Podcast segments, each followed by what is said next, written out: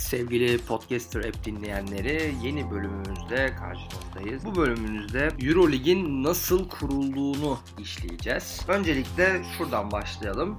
Eurolig'in tarihiyle alakalı bir durum söz konusu olacak bu bölümümüzde. Genellikle bunlarla alakalı konuşacağız. Aslında Eurolig şu anki formatıyla 2000'lerde kuruldu görünüyor. Birçok insan da bunu böyle biliyor. Aslında bir bakıma doğru. Fiziksel olarak baktığımızda doğru. Ancak 2000'den öncesine kadar FIBA'ya bağlı bir düzendi ve 1958'de kurulmuştu. Bir organizasyon olarak. Sonrasında 58'den beri gelen rekorlar da şu anda kayıt altında alınmakta. Şu anda zaten bildiğiniz üzere en fazla şampiyon olan takım Real Madrid. 13 şampiyonlukla Real Madrid'in şampiyonlukları sayılır. O 58'den beri gelen bir süreçtir. 2000'lerden sonra ise ULEB'e bağlı olan takımlar yani futboldan tabir caizse örnek vereceksek UEFA'ya bağlı olan takımlar FIBA'dan ayrılıyor. Yani FIFA'dan ayrılmış oluyorlar. Ve diyorlar ki biz bir tane organizasyon kuralım. Öncesinde de yine aynı adla Euroleague devam ediyor zaten. Euroligi devam ettiriyorlar ama bu sefer İspanyollar başını çekiyor. Yani ULEP değil veya FIBA değil bunu İspanyollar yönetmeye devam ediyor. Bunun sebepleri hani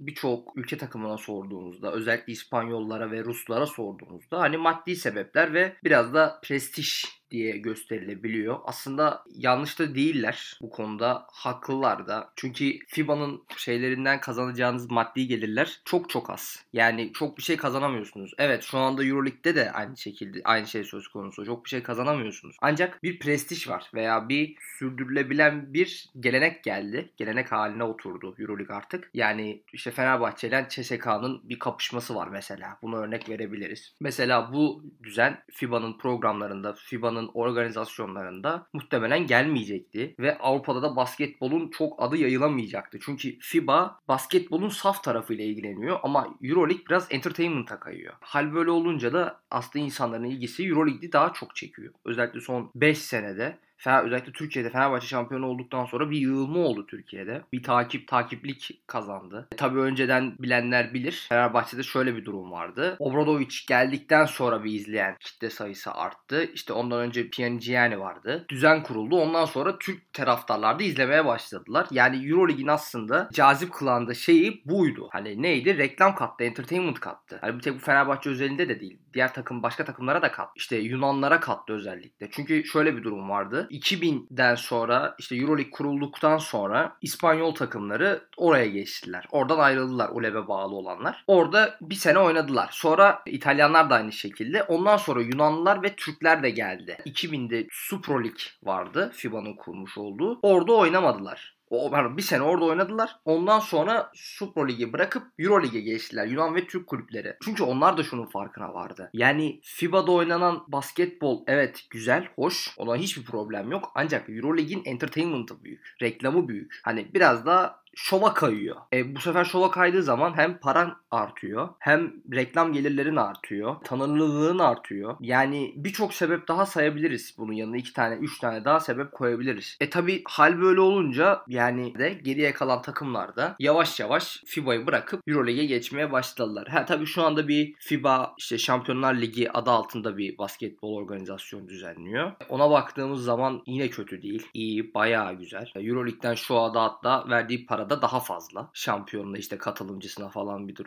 işte o şekilde. Hani daha fazla para veriyor size. E şimdi bakıyorsun Eurolig'e diyorsun ki mesela Türk taraftarlar mesela şunu söylüyorlar. Ya biz Şampiyonlar Ligi'ne katılalım. Basketbol Şampiyonlar Ligi'ne katılalım. E niye? İşte Euroleague daha az para veriyor. Mesela Galatasaray, Beşiktaş bunlardan dolayı Şampiyonlar Ligi'ni seçtiler. Ancak bir sonraki bölümlerde de çekeceğiz bunu. Anlatacağız Euroleague'in ekonomisiyle alakalı bir durum var. 5 sene içerisinde Forbes'un yayınlamış olduğu bir ankete göre önümüzdeki 5 yıl içerisinde büyük bir arz gerçekleşecek Euroleague'in ekonomisi hakkında. Yani yarı yarıya büyüyecek. Bundan 5 sene içerisinde. Sonrasında işin artık özetine döndüğümüzde şunu görüyoruz. 2000'lerden sonra bu bu seneki futbol Şampiyonlar Ligi kurulum olmaya çalıştı. Bunun başında yine İspanyollar çekti. Real Madrid falan çekti. E şimdi yani baktığınız zaman gerçekten de evet artık ekonomi daha da büyüyor. Oraya işte JP Morgan fon olacağım ben dedi. 4 milyar euro koydu orada. Büyük bir para. UEFA bunu veremez. 4 milyon euroyu veremezdi. Pardon 4 milyar euroyu. Şimdi büyük bir para bu. E şimdi hal böyle olunca artık her şey paraya döndü. Transferler çok uçuk uçuk rakamlara gidiyor. Hani